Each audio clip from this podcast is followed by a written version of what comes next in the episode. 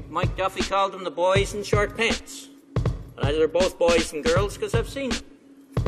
Women and men. Hello, this is episode 46 of the Boys in Short Pants, the 47th episode. I'm Laurent Carbonneau, and with me is Etienne Ranville, as usual. Am I, am I supposed to say Yeah, something? you say you point? say like hello or something. yes. You're not a. you- God damn it. Okay. I'm here. and with us as well this week, a special guest, straight from Parliament Hill, is uh, Peter Farrell, who is the legislative assistant to Don Davies, the NDP's health critic. And uh, say hello. Hello, pleasure, pleasure to be here, Laurent. And we're going to uh, have a discussion today. These, both Etienne, as I'm sure regular listeners will know, Etienne's been following the cannabis file very closely over the last year. Uh, and Peter as well in his capacity as you know, the assistant to the health critic um, went through the whole committee process in House of Commons, uh, the sort of legislative scrutiny side of it. So I th- that discussion will be led more by them. Uh, so let's get right into it. Uh, so pot the C45 was announced on Monday Thursday last year. So we're about a year and a week out from its original announcement, and it's been passed by both houses of parliament. Uh, not quite. No. I, sh- I should. That- yes, that I. I'm- I got that wrong. It's been passed by at least one house of parliament, and uh, on track to pass the second. Though we will see. Committees are reporting in very soon. So, can you guys give us a sense of how that's gone from the beginning? Like, what was the process? Kind of how did that go? How did it play out in committee and in other places? I'll, I'll cede the floor.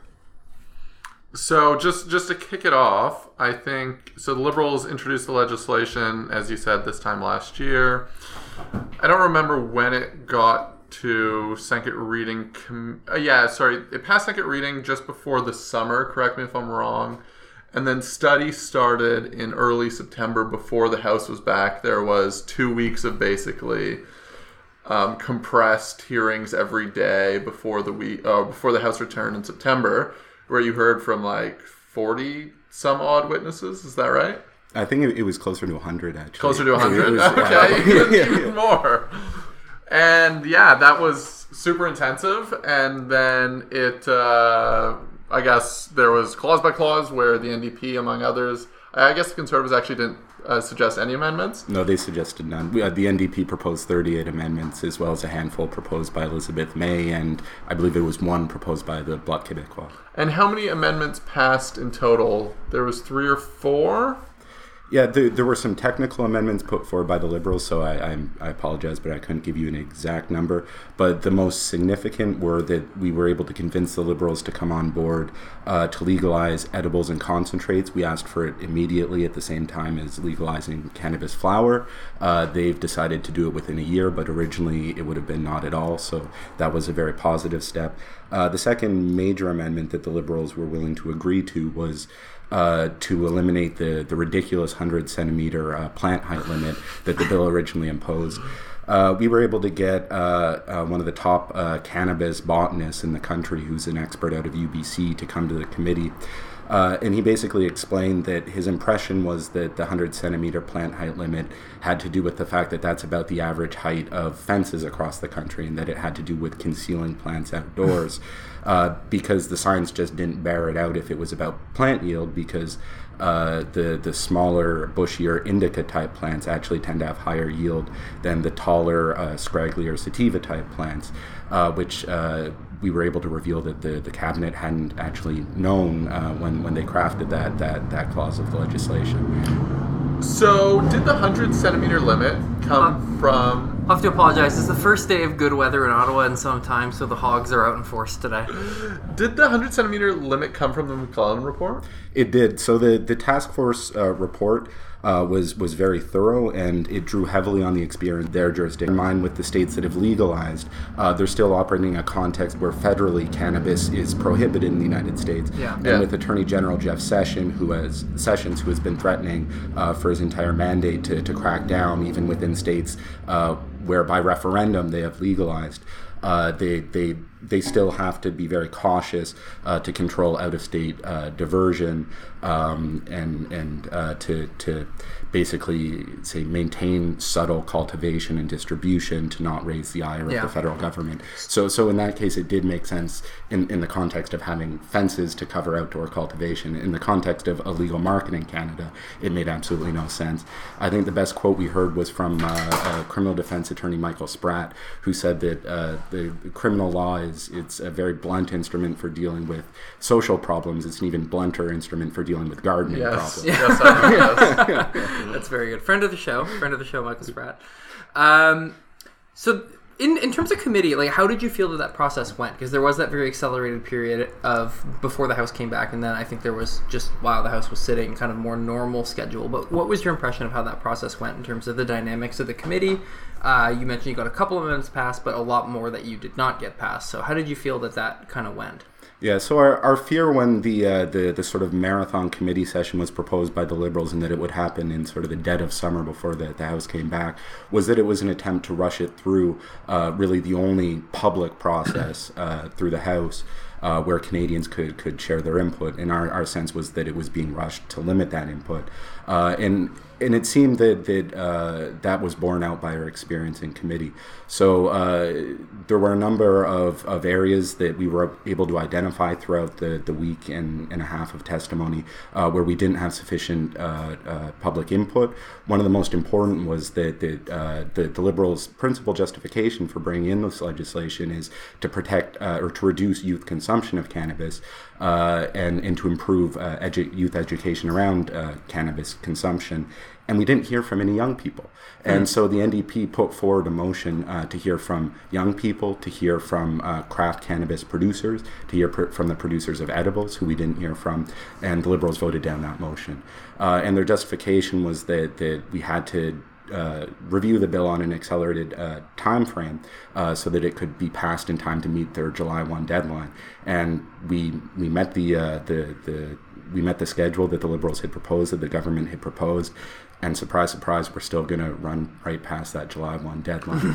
uh, to defend the government here a little bit, I, I think the July 1 deadline is a bit of a myth, and I think they've always been pretty firm on July 2018. Um, and then somehow that was interpreted as July 1 in media or, so, or somewhere else. So the July the July deadline has been at issue, and now it's looking like August, maybe early September.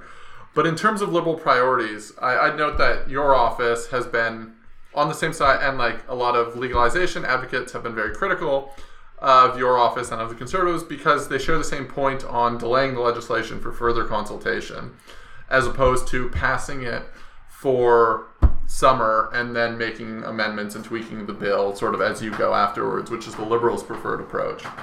So there's sort of the team that's saying, and it's sort of unusual to see the Conservatives and NDP united on this, um, although likely for very different reasons, um, saying it's better to delay the legislation. The Liberals are saying it's better to get it through now and then tweak it. Yeah, I'd, argue that that's a bit of a misrepresentation of the New Democrats' position. Uh, since 1971, after the Le Dain Commission, the New Democrats have been absolutely clear that the criminalization of cannabis imposes more harm uh, than it, it reduces. Uh, and that the criminalization of, of cannabis possession and, in petty use uh, needs to end uh, as soon as possible. And we've been calling for that since this government was elected. And I, I'd, I'd point out that, that it, it's somewhat hypocritical that the response we've gotten from, from Trudeau uh, has been that the law is the law until the law is passed and it must be obeyed until the new law is passed. When he himself has admitted that, that as a member of parliament that, that he committed the crime of petty possession. And so, and so we, we see a situation where the law applies one way uh, to ordinary people and another way to the prime minister of the country. And I, I think I make the point that, that the greatest disappointment I think the New Democrats have had, and, and probably the most tragic missed opportunity, is that this bill really does fail to address the stigmatization, criminalization, and, and prohibitionist approach that, that uh, has defined our, our, our, policy towards cannabis for nearly a century. So we would, would expect that, that the people most harmed by the status quo, vulnerable people, so indigenous people, young people, racialized community, the poor, would be the highest priority uh, to for, for the government to address the negative consequences yeah. of the law. and what we've seen is no path towards pardons uh, has been publicly announced by the government. The New Democrats put forward an amendment uh, to, to to fast track pardons, and that was voted down by the government. Uh, no, no movement on on uh, on the continued arrests. There have been 55,000 of them in 2016 alone, so tens of thousands of Canadians that continue to be prosecuted, continue to get records, and no path to a pardon. So. Um, I think one of the legacies of this bill will will be that it principally acts to legalize a nascent industry and to create a new uh, cannabis capitalist class, uh, rather than to actually address the, the negative impacts that, that have historically Yeah. affected the most vulnerable in our society. when you see the sort of like jumping into the the cannabis industry of people like was it a former Fan, Julian Fantino, the former Veterans uh, Affairs Minister? Uh, Julian Fantino, uh, many significant liberals. yeah, Bill did Bill Blair or was no, it, was Bill, it, no, Bill it wasn't Blair is the liberal appointment. In the Yeah. United States, there's the recent example of uh, former, John Boehner. yeah, John Yeah. Boehner. I was trying to remember his position. Yeah, John Boehner. Uh, I mean, take your pick.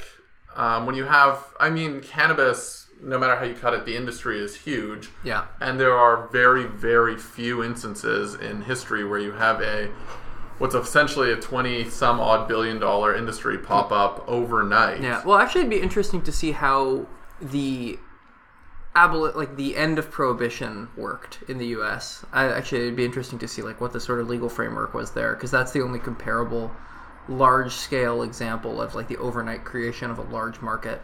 Though, of course, there it you know never really went into abeyance, but I suppose it's the same thing for cannabis here and and in the U.S. for that matter. I I think Um, one of the different things, just fairly substantively, not knowing much about the end of prohibition in the United States, is that just alcohol is generally made by smaller producers. Sure. And in a, I, I would be willing to argue, substantively less regulated way than the current cannabis uh, Yeah. market exists under the ACMPR. Um, whereas a lot of the cannabis companies are billion dollar. I mean, Mm-hmm. I think we have almost 10 that are over a billion dollars in valuation Wow. um, and that's going to grow. And you know, this industry is moving. A lot of things, like a lot of different players in this industry, are moving. There's a lot of acquisitions and mergers and all sorts of things going on. So it's it's becoming very much a snowball. Yeah. And this is one of the problems with delaying uh, that the liberals have sort of set up for themselves is when you've set this June or July 2018 deadline, um, and you have all the provinces have their own balls rolling and their own legislation. And for instance, the LCBO has their cannabis stores uh, renting out spaces and developing storefronts for an anticipated midsummer legalization Yeah. it's really hard to stop that and to say actually let's put a six month pause on that tweak the legislation more and maybe come out with something a little better that everyone can agree on when you have so many other things on the go Yeah, this is kind of Indiana Jones like running away from the big rock, rolling towards him. Like it's a, it's that rock is getting some momentum. So it, it, is tough. Uh, I think there's a, there's a lot of money on the line. Like people are making investment decisions and uh, you know purchasing decisions and renting storefronts. Like it's uh, there's a lot kind of on the go towards that sort of projected Immen- legalization timeline. immensely so so let me ask you this so the bill comes out of committee um, there's report stage and third reading and then it goes to the senate how closely do you follow the legislation after it sort of leaves your hands Sure. So we, we've we've certainly been keeping an eye on, on the bill as, as it passes through the Senate. Uh, I think uh, it drew quite a bit of attention as, as there was the, the question mark raised in the media as to whether the bill would, would in fact pass second reading and all the questions around what would become of the legislation if it were in fact defeated. Uh, as a new Democrat, it was actually a very interesting conversation for me to listen into because our, our position has been very clear that we stand for the abolishment of the Senate. And as m- myself and, and uh, a lot of uh, folks around the country who are interested in, in this particular legislation tuned in, uh, I, I think it gave everyone a pretty good perspective into why New Democrats hold that position, to be perfectly honest. Uh, the absurd uh, suggestions that had no basis in any evidence-based analysis of the bill were, were, were repeated as fact. I think there were more than one senator uh, who who uh, repeated the the, the the the strange myth that that because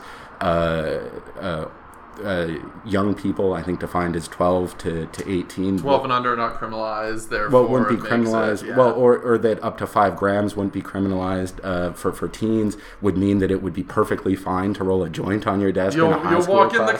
classroom and all the kids will have five grams of weed on their desk. Yeah, Oh, it's yeah. like, Yeah. oh, that's so stupid. but and there was, of course, and I, I know we've mentioned this, but it's so funny. Denise Batters saying that the logo that's going to be on cannabis is like a health warning, which is made to look like a stop sign. Instead, is supposed to look like the Team Canada jersey, and thus encourage kids to smoke more pot.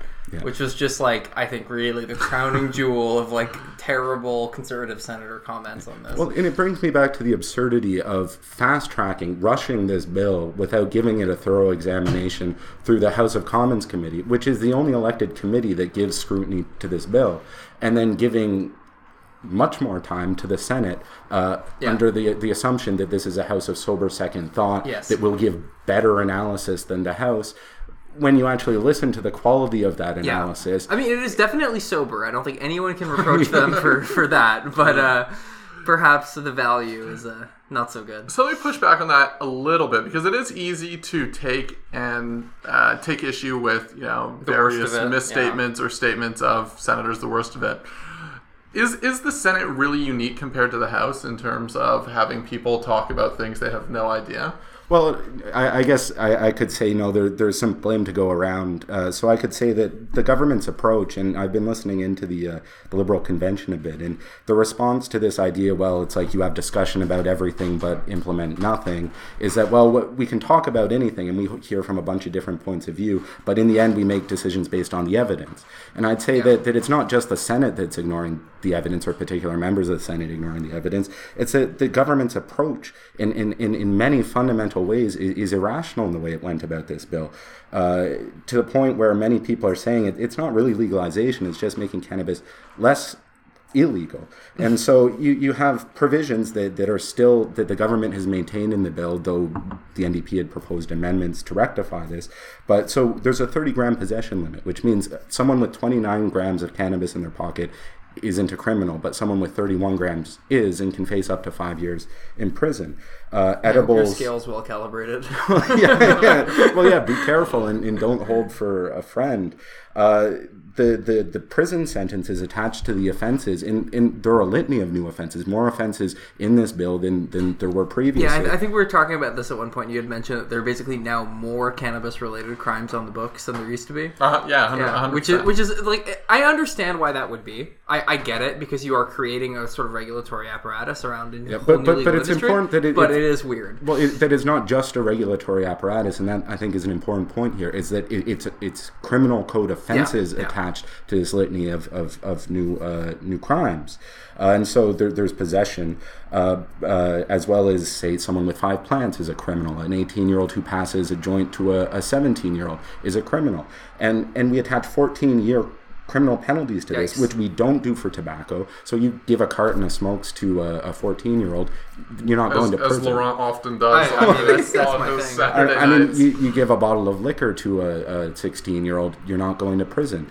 Uh, and, and these are, are, are potentially deadly products. You, Yeah. uh, you could kill yourself with a bottle of liquor. Uh, a young person will hook themselves on tobacco and it could give them cancer and, and, and kill that person. And so, so why we wouldn't have a consistent approach to alcohol, tobacco, and cannabis uh, makes no sense. And frankly, it, it, seems to send the message that, that alcohol and tobacco are less harmful than cannabis. Well, it buys into the whole stigma thing. Wh- right? Which brings like- me back to the irrationality of this, Yeah. that, that there's no evidence that justifies that approach. Can I make a point about the, the committee questions that Etienne uh, was originally talking about there? Is that I think people in the House of Commons asking questions about things they don't understand happens. I think that's fine, though, in a sense, because they are elected. And if their electors feel that they are too stupid to be entrusted as their representative, they have the right to vote for someone else. Senators, unfortunately, you do not have that option. You are stuck with them, uh, and no one voted for them. So I think like if you're gonna make it a house of sober second thought, actually make sure that it is that rather than a house of like partisan fools who don't know what they're talking about How- on how most you- issues. How do you do that though? So let's let's dive into I guess off track of cannabis for a minute. This is this is like our thing, Like- where we go off track all the time. I think I think there is something to be said about the Senate not being a body. Okay, let's concede that we're not going to abolish the Senate for a minute, just to have this conversation. Sure, sure. Um, that working within the confines of the Senate that we have, in terms of because this issue comes up, uh, appointing new senators. Yes. Okay. Do you appoint society's technocrats? I'm gonna I'm gonna stop you right there. Or do you appoint the hot dog guy at Bank and Laurier? I actually think they should have appointed the hot dog guy. I am fully in favor. I, I would have been I would have been highly in favor of Senator Hot Dog, but um, no, I, I think like that's a fair question, but I think like that's a false dichotomy. Like I, I think absolutely we should appoint both of those classes of people. What I the type of person I think we should not appoint is enormous partisan hacks who are only there because of their partisan loyalties, or as Stephen Harper was fond of doing, people who lost common seats or elections and then were appointed to the Senate as a sort of gag gift or a consolation prize. So a I, gag gift. I, I mean, it kind of is, uh, but like I think that is precisely the wrong type of person to sit in the Senate, and that's who most of these like really outrageous comments about the cannabis legalization process have come from.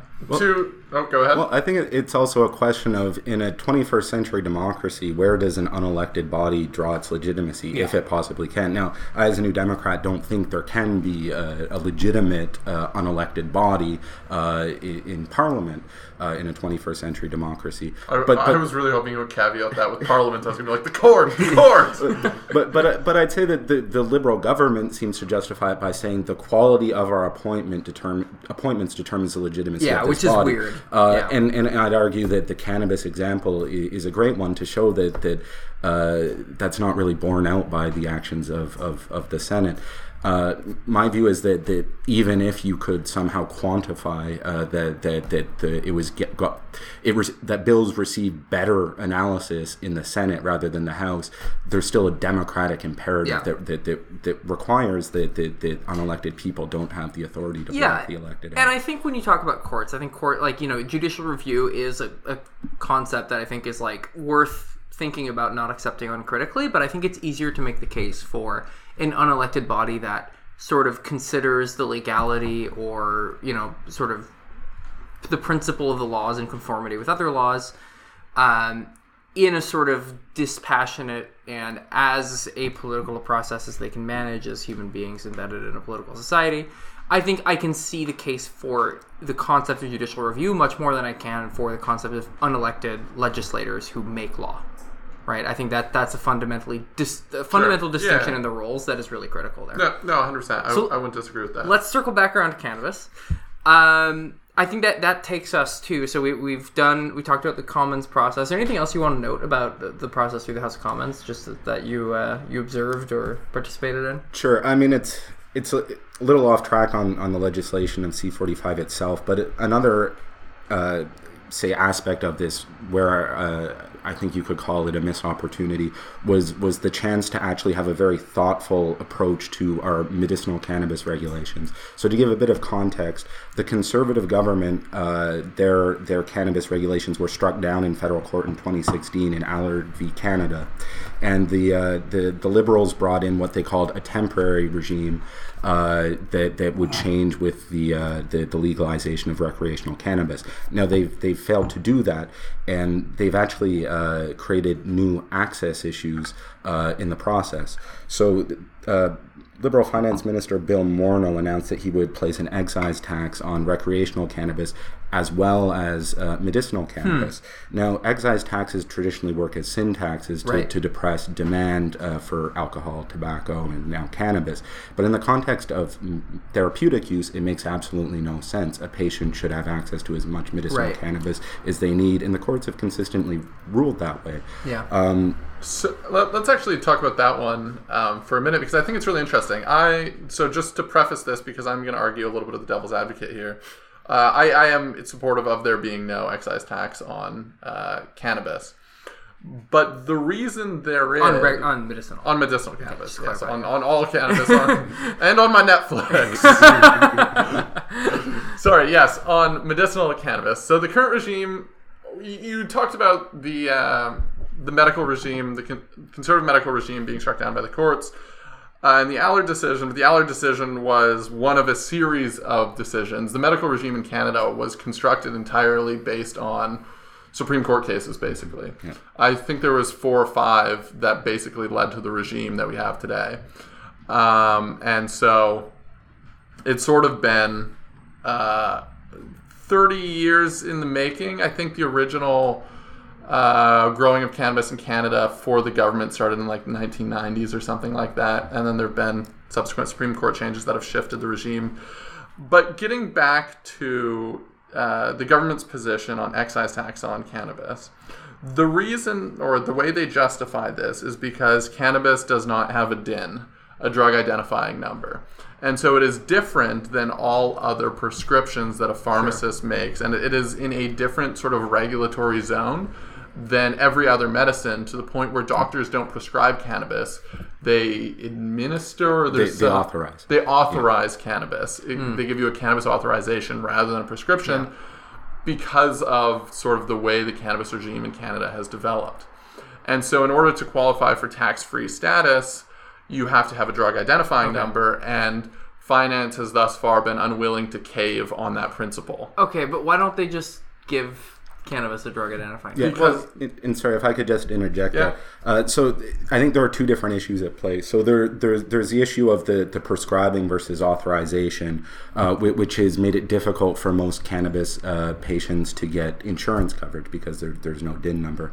Um, but then there's the the issue of zero rating uh, medicinal cannabis so that it would be tax exempt, the way that all other medications are, are zero rated, so they're tax exempt but it's not just medications that have a DIN that are that are zero rated for a tax exemption. If you if you look in the Excise Tax Act, uh, human sperm is is zero rated, even though it's illegal to sell it commercially. Actually, I think there is a uh, there, there actually is a private members bill going forward about Allo- this, allowing you to sell bodily fluids. Yes. Yeah. something along those lines. Free market, baby.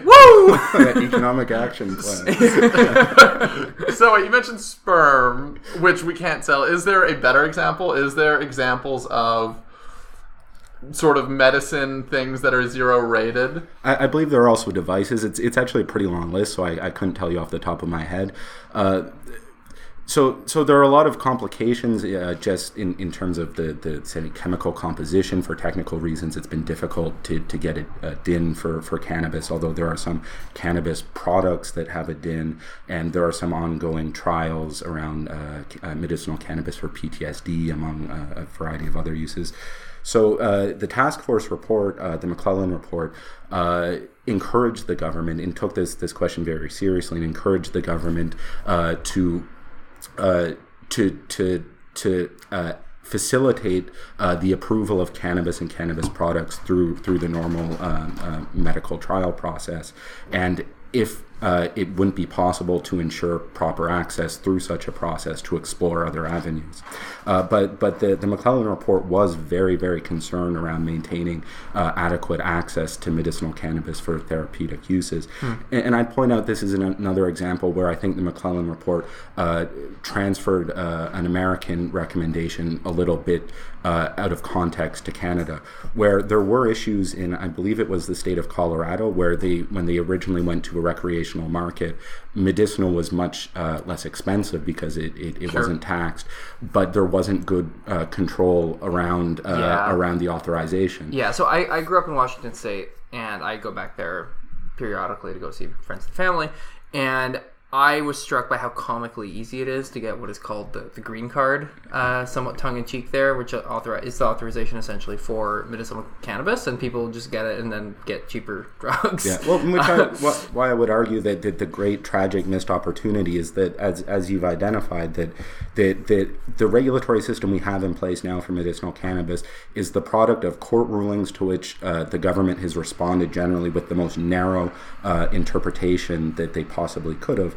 And so what we have is really a patchwork where no one comprehensively envisioned what an adequate or, or workable, sustainable medicinal cannabis regime would be in the long run. So I, I think absolutely we need to have strong controls in place, and it's important that people be having uh, conversations with, with their doctor or a medical professional in terms of their therapeutic use of, of cannabis. And, and we don't get there, I think, by, Yeah. by, by throwing up uh, additional barriers. So I have a clarifying question before before Tan goes off. Um, so is the reason that it doesn't have a drug identifying number because it hasn't gone through the sort of standard trials that uh, another drug would be expected to go through in the sort of public health approval Pa- process? Part of it's also just that that, that cannabis uh, is is a complex substance, and so there, there uh, there's actually a lot of variation from strain to strain in Mm-hmm. Right, terms of the chemical sense. composition. 'Cause I And guess the when you're- approval would be for each uh, chemical component Okay. of the plant. if you Yeah, 'cause- have isolated THC Yeah, in yeah, a yeah. ca- like if you were to do like a pill of straight straight THC, Yeah. that would pro- likely be easier than a lot of cannabis That a is used that is a mix between CBD, THC, and like thirty other cannabinoids. Okay, that makes a ton of sense. I mean, that's just in the same way that most medications tend to be like one isolated molecule, and then you're you have a clinical trial on the effects of that, and then that gets approved. But if you have, you know, thirty different things in one pill, or you know, one, And- one toke, as the case may be. and it's not well understood what Yeah. the right ratio is Okay. and how you want to balance these things and what even necessarily the active Okay. cannabinoids that you want in a given strain. Like there's so many so, questions So about it. essentially, as it stands right now, is it basically that cannabis broadly is seen to have widely recognized but not completely thoroughly understood medical benefits, and because of that, it's sort of holding up that process, and also the multiplicity of different strains and all this kind of stuff is kind of like slowing the process that would normally happen for sort of run of the mill medications. I think that's a fair Okay. way to explain it. Because this is all this is all new to me. This is actually the first I've heard of this, and it's really interesting. So I just wanted to make sure I understood that correctly. So let me walk that walk our conversation back a little bit to the uh, your your example in Colorado of different uh, tax rates between medical and recreational. And the PBO report actually lays this out pretty clearly. It says that because of a difference in tax rate, I think it's like a 15 point difference. Don't don't quote me on that. Um, that in the first year of legalization, the majority of consumption actually occurred in the lower taxed medical market. Yeah. And this uh, is interesting, and this has basically been a lot of the rationale for the government, I think, keeping uh, an excise tax on it is to not create a big disparity between Yeah. medical and recreational cannabis, to not create Yeah. incentives for people to go Yeah. into. Well, it's exactly the same incentive structure you have with the black market too. Is that you have to kind of like keep a tax that is like reasonable so that you see a return on sort of public, you know, people participating in the public system, but not putting it so high that people are gonna just run to the black market. So the government has studied, like, there's a report out from I think Public Safety Canada did it on the elasticity of pricing around cannabis to help determine their excise tax and you know inform some of their decision making around this. But the absolute irony here is that when you're talking about making disparities between cannabis, uh, medical and recreational cannabis, the number one area I think where these disparities are going to exist is going to be quality of life in terms of using it, in terms of provincial regulations. So the government, the federal government, has handed off shit tons of decision making uh, authorities to provincial governments who are now building different models for medical users versus recreational users, with medical users being more permissive. yeah. So, for instance, in Ontario, you're going to be able to smoke medical cannabis wherever, basically wherever you want, outdoors. Sort of, there there are you know more restrictions than that. You but- can't like blow it in kindergartners' faces. no, and you brought you likely can't you know do it in uh, commercial properties and things like that. But if you're if you're walking down the street, you'll be able to smoke medical cannabis. You're you're applying a drug or uh, a medicine, and so this contrasts poorly to uh, regimes where recreational users will then face five hundred dollar fines for doing that. Yeah. And so this incentive that we were talking about existing in Colorado between the two markets exists in spades in the Canadian system because of provincial regulatory differences between medical and recreational cannabis. But but if I could point out, and I think that this is has sort of been at the core, the core of a lot of court rulings as well, it's that it, it's not patients' fault that the federal government and, and provincial governments, in, in, in this example, have failed to, to bring about an appropriate uh, regime for them. And so, if the argument is that we don't have sufficient checks to prevent people from fraudulently using the, the medicinal cannabis Yeah. uh, regime, That's that, on the that's not on patients. Yeah. That's that's on the uh, on the governance. Um, and and so I, I, think you're right to identify that the patchwork, uh, regulatory and legal patchwork that, that we've created between uh, provincial and territorial jurisdictions is uh, is is going to create a, a lot of legal confusion. Uh, I think it's important to point out because I think a lot of people don't understand this, but uh, the provisions of the federal bill actually allow uh, provinces to derogate from from the sort of basic freedoms that, that people think they're getting from Bill C-45. So a province could lower the possession limit uh, from 30 grand. No province has. But they're free to do so. They're free to restrict growing uh, within uh, properties, which I believe the province of Quebec yeah. has indicated its intention to do.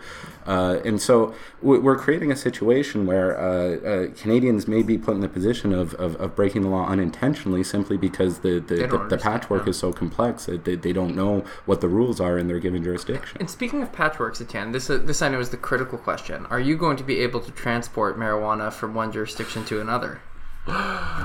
Um, as of right now, so you're you're of course referencing the Comeau decision. Comeau, just so you know. Comeau. The, the, no, never mind. Carry on. Just Acadian French people don't pronounce it that way. Carry on. This is a losing. This is a losing battle too, with Etienne. Too bad. uh, the Comeau decision. So, what does that mean for the transportation of cannabis across borders? Having read through a lot of the provincial uh, legislation, it doesn't strike me that there's anything there yet that prevents. I, I haven't seen anything in terms of transportation. And I don't think it's boundaries. mentioned. It, I don't think it's mentioned as one of the like reserved uh, classes of commodity or service in the agreement on internal trade either. Yes. Yeah. I, I would note that cannabis culture Unlike was was an intervener uh, was an intervener in the Comeau case. Um, and I guess we should say to anyone who hasn't been paying attention to Supreme Court rulings that the Comeau case uh, was basically quashed. Um, he, he lost, and the Supreme Court upheld the status quo. And a lot of people were wondering what the impact of this on cannabis is. And it's basically status quo.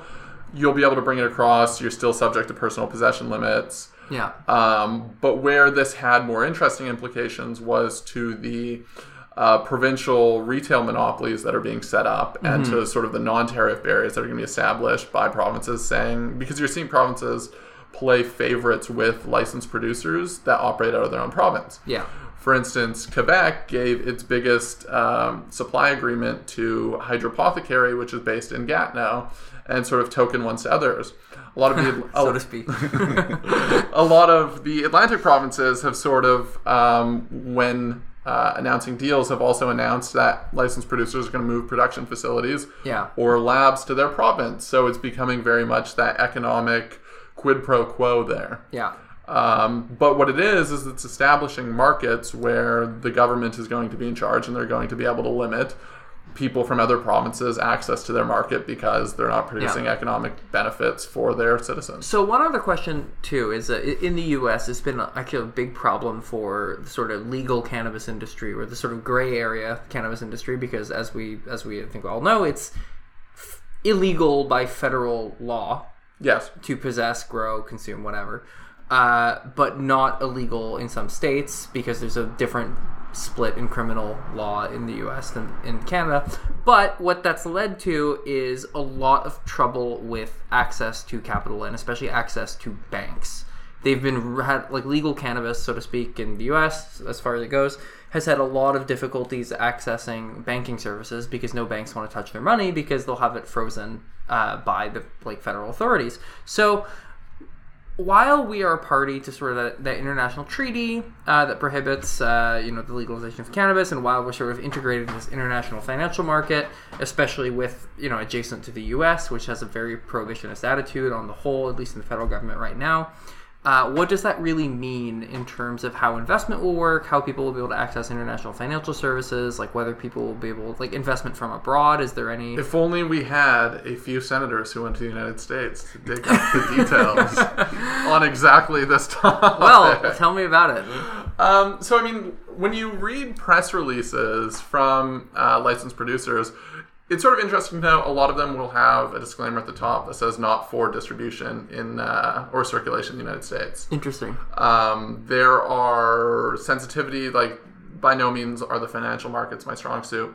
There are sensitivities around listing and what uh, organizations are listing uh, licensed producers um, because of any tie into it any tie into the American federal system or American systems that are federally regulated, rather, draw scrutiny. And there is a document that maybe you remember this, the name of it, but it was essentially the Attorney General under Obama had uh, released an opinion that talked about basically a blind eye approach to cannabis Yeah. regulation in the United States, and Jeff Sessions repealed that letter.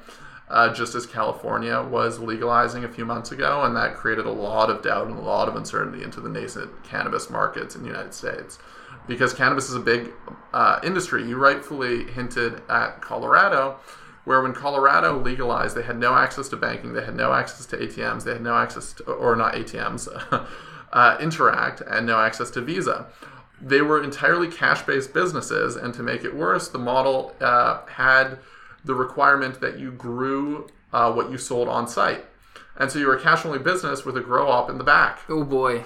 Um, and this led to a lot of problems. You're seeing you're seeing a lot of these problems paralleled in the gray market slash black market of uh, dispensaries today, where they are cash only businesses for for the most part, and there's a lot of cash on scene, and people are robbing them and holding them up, and they're not reporting the thefts because they're effectively illegal.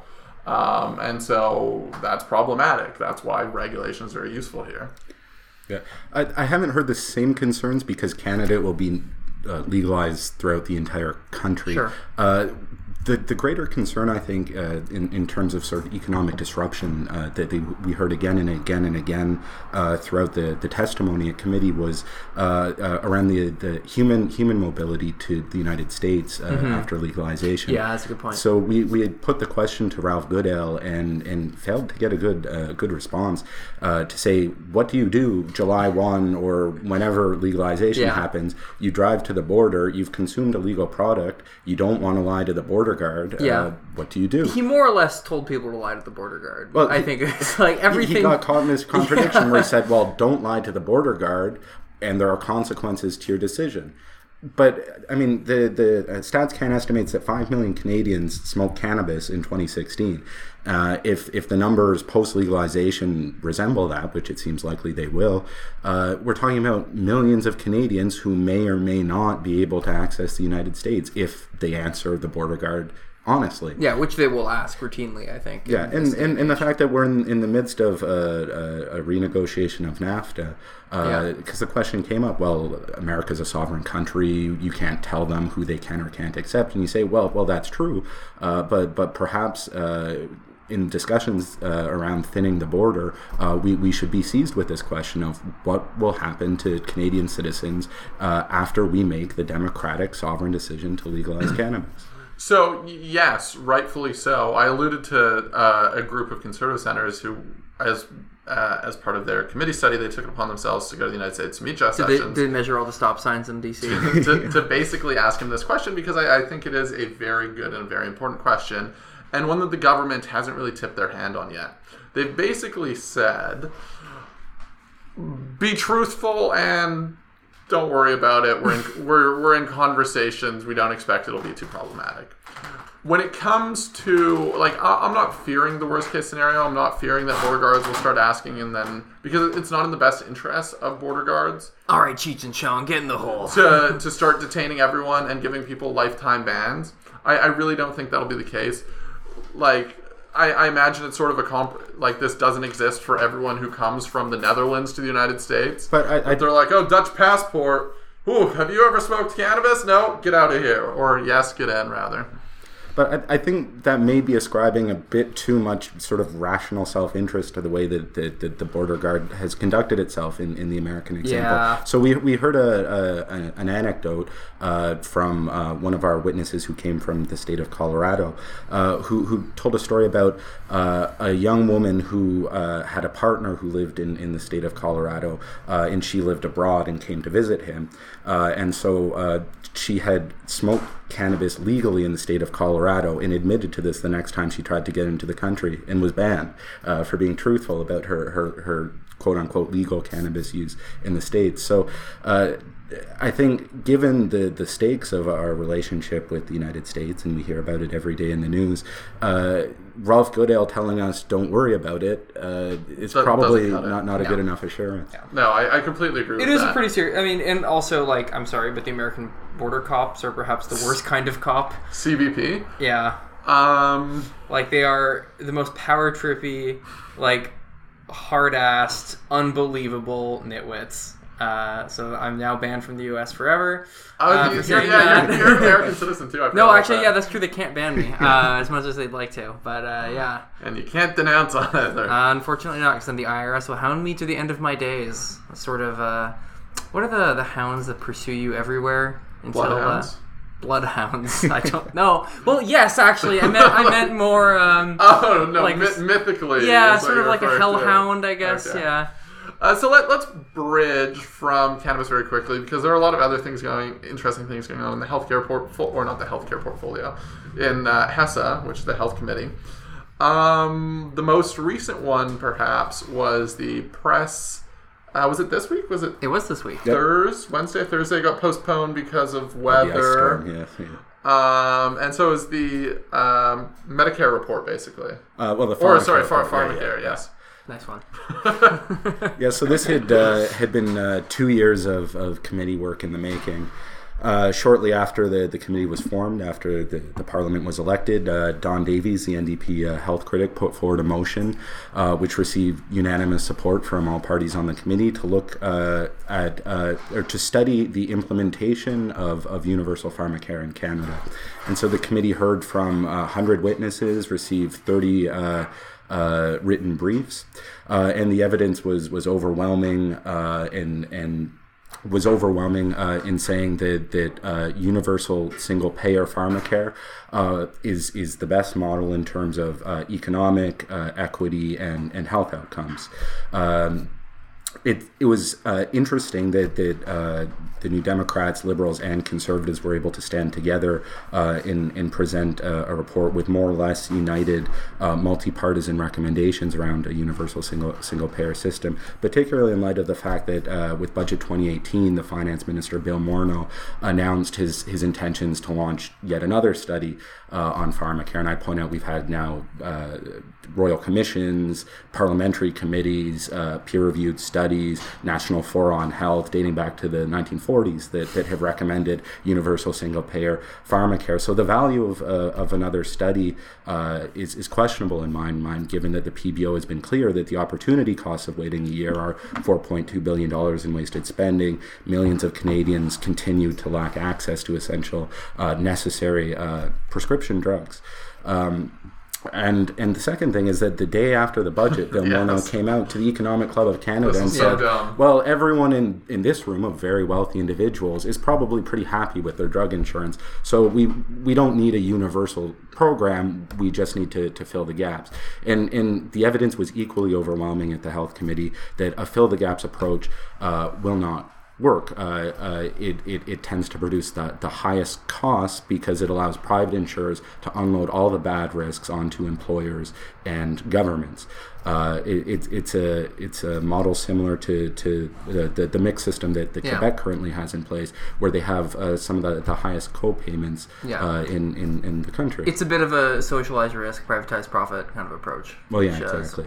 And, and, and I'd point out that that uh, of of the, the the overwhelming evidence we heard in favor of universal single payer pharmacare, the only groups we heard advocating uh, for the model preferred by uh, Mr. Morneau are the insurers and the drug companies who stand to lose if we transition to a, a, a, universal single payer system. Because to remember that every dollar we save in reduced drug costs uh, is a dollar out of the pocket of, of uh, big pharma. Yeah. Um, and I mean, they're, they're getting a pretty sweet deal off of Canadians now, where we pay the second highest drug prices in the world, second only to the United States. Yeah. Uh, every country with a universal health care system, except Canada, uh, provides uh, access to, to pharmaceuticals and pays a lot less Yeah. doing. So I think part of the reason that we have such high prices is, of course, we sort of in the in the gravity well of the U.S., which never helps with anything. But also that the Patent Medicine Price Review Board, uh, sort of their pegged countries that they have to sort of maintain a ratio to, are they've sort of picked the higher end of like our comparable countries. Well, that's what the liberals are in the midst of reviewing Yeah. their PMPR, uh, PMPRB Yeah. uh, review changes, proposed changes, whatever, whatever, and that's set to take effect. January 1st, 2019 is when some of the changes around the countries, uh, comparator countries, I believe they're called, Yeah. um, comes into effect. Okay. Um, so that, that was actually uh, an interesting announcement by the Liberals, and I think it's one that didn't go very far in terms of media slash public It's, consciousness. it's pretty weedsy for most Ottawa news media to get a grip on. Well, and I think the point is as well is that I mean, and this goes back to saying what liberals do with half measures, what they can do by quarters or, Yeah. or not at all. it, it, is that you? Yeah, we the way that we regulate drug prices right now is is is. Is, is terrible, and that's Yeah. part of the reason why we have such such high drug prices relative to the uh, every other industrialized country. But but Save the United States. yeah, but but the the principal reason why we pay such high drug prices is is the fragmented nature of Canadian purchasing. Yeah. So you have multiple programs that are public within provinces, but then you have hundreds of, of formularies for private insurers across the country, and and private insurers are, are very bad at controlling costs because they don't have the the say moral authority to be able to to have a disciplined formulary that's based uh, on on evidence based prescribing, and so generally. Uh, private insurers will have what's called an open open formulary where whatever is prescribed uh, is paid for, uh, and and the way that, that money keeps churning through the system and the uh, the way that all the incentives go is is to, to prescribe as much as possible. So we have this perverse situation in Canada where 10 to 20 percent of the population consistently can't afford access to, to prescription drugs, and and other sections of the country are, are being pre, uh, overprescribed to or uh, or prescribed inappropriately to. yeah. And so, uh, one of the other benefits of a national pharmacare program is that you could bring in uh, systems for for uh, pr- uh, to aid prescribing for physicians and healthcare providers, so that we can improve the quality of, of prescribing decisions. And, and this would help avert problems like we've seen with the opioid crisis, where industry pressure and lobbying uh, played a significant role in in uh, in in uh, the overprescribing uh, and inappropriate prescribing of, of opioid opioid medication. Yeah, well, there was that big expose on like uh, how a pharma company brought like just an absurd amount of pills to like a small town in West Virginia and was able to like sell all of them because it's just this like absurd net. Like the U.S. sometimes you're just like, how is this country functional? Like when you read stories of like how, but like obviously we're not as bad, but yeah, it's like there is a lot of Yeah, like, well, I'd say at least- political economy at least to the credit of, of, of the United States is that uh, they've taken uh, much more aggressive action in the case of the opioid crisis against against the, the drug manufacturers and distributors. Mm-hmm. So there was uh, a criminal uh, uh, uh, findings against uh, Purdue Pharma, uh, over half a billion dollars in, in settlement, uh, ongoing. Uh, I think over a hundred counties and municipalities uh, and states have launched uh, civil action. Uh, there's a, a joint investigation among 41 states uh, pursuing a criminal investigation as well as the, the federal State Department. Whereas in Canada, uh, there's there's been no uh, government-led action uh, to hold the the, the, the the opioid manufacturers to account. Uh, there's been a privately initiated class action lawsuit. The settlement was only 20 million dollars, with two million dollars going to governments. Uh, to put that in some perspective, I, I believe it was from 2011 to 2016. Provincial governments spent over half a billion dollars on uh, medications to treat uh, substance use disorder and addiction alone. So one second, let me put my Mr. Monopoly hat on here for a minute and answer your question that I always find interesting. And you're, you got the monocle too. yes, You know that Mr. Peanut? Does Mr. Monopoly also have a monocle? I, I think they both do. I think Yeah. both the esteemed Mr. Is Peanut Mr. and Peanut- Mr. Monopoly. Is Mr. hat, Peanut like the alternate universe, Mr. Monopoly, and like a peanut universe where uh, people are peanut? in the le- legume universe, Mr. Peanut is king. Um, in terms of a tax cut to businesses, I, I think is occasionally you'll you'll see it framed like this. So the idea is that when you do universal pharmacare, that employers no longer need to pay for uh, employer-based pharma coverage. Do we have a sense of what it costs employers to provide pharma coverage? Like an idea of how much in savings that gives to anywhere from small businesses, your your Tim Hortons that offers pharma to their fourteen or fifteen dollar an hour minimum wage employee to Sure. multinationals. Yeah, so the uh, the, the parliamentary budget officer's uh, uh, fiscal analysis of, of a pharmacare program uh, did touch on this. So, in, in the terms of reference, the committee had asked for both the cost of, of premiums paid by employers as well as the cost of the drugs purchased by uh, private drug plans. Uh, the PBO was only able to get the, the, the figures representing the, the, the, amount spent on the drugs by private plans. Uh, so there, there would be the additional, say, uh, profit that, that, that, private insurers get from, uh, from, from charging premiums on top of the, the cost of the drugs themselves. But even using those numbers, uh, the PBO was a, able to use some, some very straightforward math, and I'm just trying to recall it off the top of my head, but it was looking at 2015 to 2016 numbers and, and said that overall Canadians spent about $28 billion on, on uh, pharmaceuticals. And of that, using the Quebec formulary, which is one of the, the broadest of, of any in the country, um, uh, the PBO found that $24 billion of that 28 would have been covered under a national pharmacare plan. And had there been a national pharmacare plan, we would have spent $20 billion rather than $24 billion on that same basket of drugs. So it worked out to $4.2 billion worth of savings. And then the PBO also found that uh, governments, provincial and federal, spend combined about $12 billion uh, on pharmaceuticals in that year. Uh, the private sector spent uh, about $9 billion, and individuals uh, spent, uh, I think, about $3.5 to $4 billion out of pocket. Uh, and so, given that, um, it, it's fairly simple math to just decide how you want to distribute the savings. Uh, the the NDP supplementary pharmacare report uh, uh sketched out uh, a, a, scenario where uh, provincial governments wouldn't spend an extra penny but would reap the long-term savings of uh, reduced cost-related non-adherence from people not being able to access medication getting sicker presenting to the healthcare system uh, uh, individuals would have their out of pocket costs eliminated completely, which would amount to about $3.6 billion in savings. Uh, and the federal government uh, could generate revenue from the private sector to pay for the, their entire contribution to a national pharmacare program. And after that uh, tax or levy, uh, the private sector would still be $600 million better off uh, with because they no longer have to cover the cost of drugs.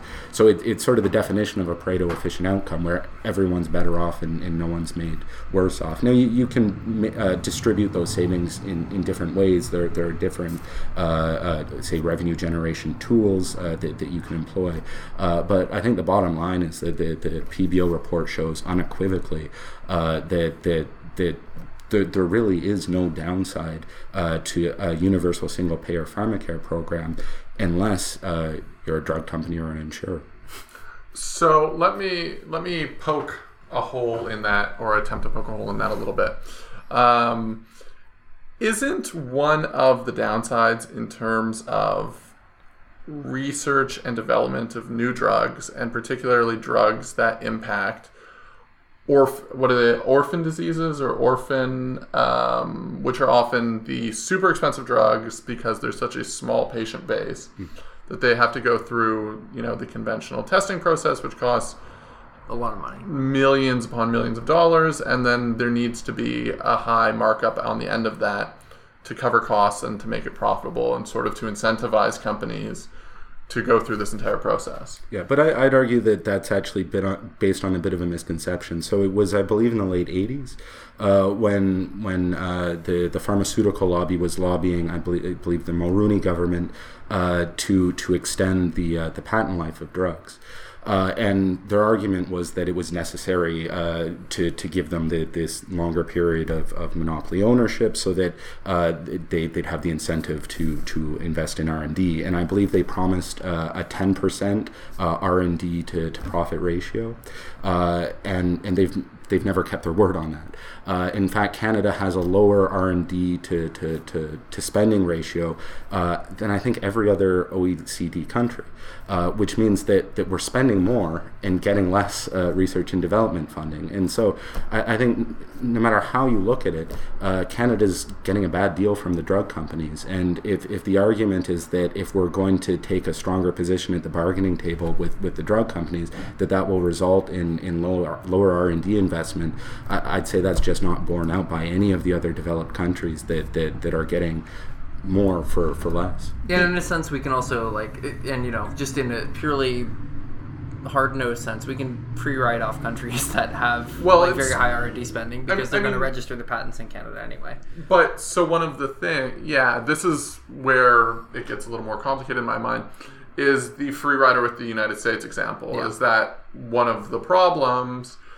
Um, is that if the United States is the only jurisdiction that does not have national uh, pharmacare, Yeah, then they are obviously going to be paying much higher prices than everyone else. Yeah. And so, I, I mean, I think there, I think you're understating a little bit the impacts of everyone being on national Sure. pharmacare because there is, I, I mean, the pharmaceutical industry is very complex, and Yes. certainly you've seen Valeant and some of the other ones um, where they dropped R and D and they just jacked up prices Yeah. on uh, who's Pharma Bro, Shkreli and Yeah.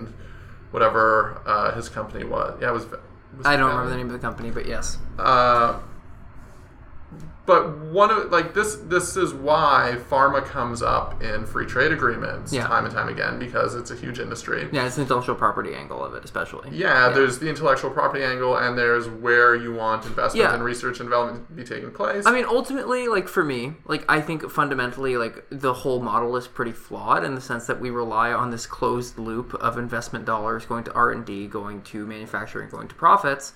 Where I mean, it would make as much sense to publicly fund pharmaceutical research and sell at cost or lower, and make up the sort of loss through that for medically necessary drugs and make up the loss for that in other parts of an open economic system. Like I think part of the category error in this is thinking about like we have to treat pharma as a discrete closed loop that has no outputs or inputs from anywhere else in the sort of like broader economy. And like that means that you don't have pharmaceutical companies making shit tons of money, and I'm okay with that. Uh, but it, that's a political question at that point. I'm shriveling my face at that a little bit. Yes, you are. two reasons. Because one, we have the institution, the intellectual property, currently sitting with all Yes. of these companies. Uh, so it's hard for the government to just pick up and do that now. I mean, maybe a hundred years ago, that could have been a uh, a better idea uh, than it is today. And the second reason no, and this would really require the U.S. doing it first, basically. is the tolerance of risk in government. yeah. um, that with industry doing this, the risk tolerance is all related to the investors and how money flows is, Sure. of course, an investment based decision. But when you have government doing it, I think in pharmaceutical industry, it can very quickly become Yeah. a money sink in terms of Well, I what mean, like, your the research NHS dollars are producing. The NHS is a money sink, but people like the NHS, right? Like it's medically necessary, like public interest kinds of things that people like having and receiving. So like it, it's just people don't hate this. yes, but like the Solyndra model of like government invests five. That is precisely the opposite, though. 'cause Or that was no, no, like, yes, yes, yes, yes, yes. but in, in terms that it was a private company, but Yeah. I mean, just imagine the OPQs coming out that say, uh, "And government, what money did you sink into developing drugs that did absolutely Yeah, but I mean, nothing?" like at some point, it's like if you're willing. I think like if you have the political conversation, you take that on. I think it comes with the understanding that not every scientific experiment is going to result in like a brilliant success, right? And it's Well, just yeah. And I'd argue as well that we're saying if we're saying that inflated drug costs are worth the price because it results in, in a level of R and I'd point out that it's a pretty low relative level of R and D, but but that it's worth it because we get that R and D funding.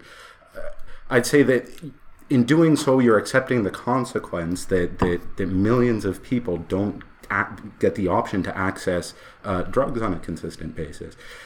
And the PBO estimates that we could save 4.2 billion dollars a year annually, and that's based on very conservative uh, uh, assumptions. Uh, some of some of the, uh, the the peer-reviewed papers that have been published on this say is as high as seven to, to I think 10 billion dollars a year.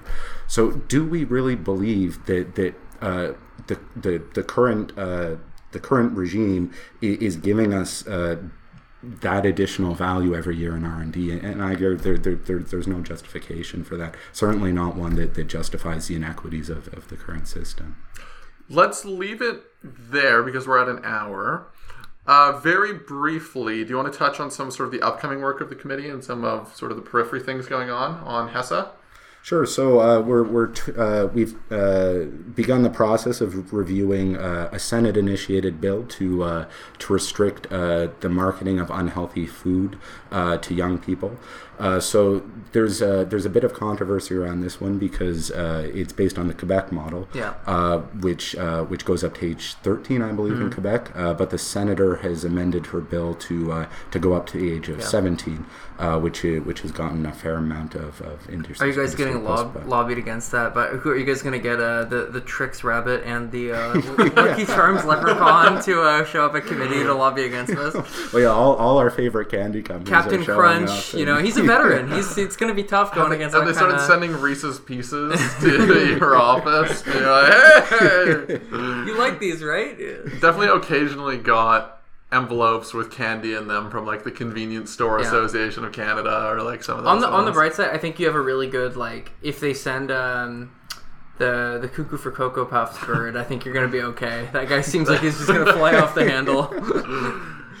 One of just to give my fun fact on this one, what I uh, on this area that I thought was really interesting was that apparently Netflix has dramatically decreased the uptake of Netflix for kid shows, marketing to children because kids aren't watching YTV anymore and having those five minute commercial breaks. That they're avoiding something like I think it was like eight hours of commercials a month because they're watching Netflix and Netflix doesn't have ads in the same way. Oh yeah, no, and, and uh, th- this did come up in uh, in the, the committee's deliberations last week, where we heard that that in, in some ways it's a more challenging media environment to regulate because uh, the television model was was what, much more one directional, much Right. much more obvious uh, what was a commercial and what wasn't. Uh, Yeah, like ads targeting on Google to kids' websites. yeah, or integration in games. Well, there's a big there's a big yeah. suit in the U.S. right now about Google advertising to children and like building advertising profiles of children without their consent, which is against like a like privacy protection law targeted specifically at children. Uh, that is in effect in the U.S. So once again, big tech just kind of like doing stuff it wants to without your really best- thinking about the law. friend. My best friends. so uh, that'll probably do it for us this week. Uh, we're at over an hour. Uh, we'll do a quick beer review. We had uh, Dominion City's Canada Gose. What did you guys think? I thought that it was fairly good, and I would like to be able to purchase it in uh, any province in Canada. Uh, unfortunately, the Supreme Court is frustratingly Yes, not your friend on that. the worst. Peter, your thoughts? I think uh, well, it was it was a tasty uh, tasty beer, but anything would have tasted uh, amazing on the first sunny day of the year. That and, is Yes. uh, Uh, well, we'll see a year from now. Maybe uh, we'll be back with, uh, with, with another sort of. another kind of review. Gose. I actually was kind of underwhelmed to be honest. I don't think it's as good as the Prophets and Nomads from Collective Arts, it's not. uh, which is unfortunate. Dominion City do better. I love you guys, but this is not your best work. So the word "gose" comes from Goslar, uh, which is Goslar, Germany. Okay. And if I'm not mistaken, gose was actually basically a long dead recipe until about five years ago. Yeah, they've really come out of the, the woodwork. they're good. They're they're good beers. Uh, They're Very made refreshing. with nice flavor. salt and, salt and coriander. Coriander, So and it was like an old German recipe Yeah. of beer that had been dead for decades, They're and almost- a brewery in the United States revived it. Yeah, if you if you like made it with corn, you'd basically just have like a, a chip, like some pico de gallo. like have it. Anyway, that'll do it for us this week. Thanks everyone for listening. You can follow us on Twitter at Short ShortPantsPod, uh, and otherwise we will see you next week. Bye bye.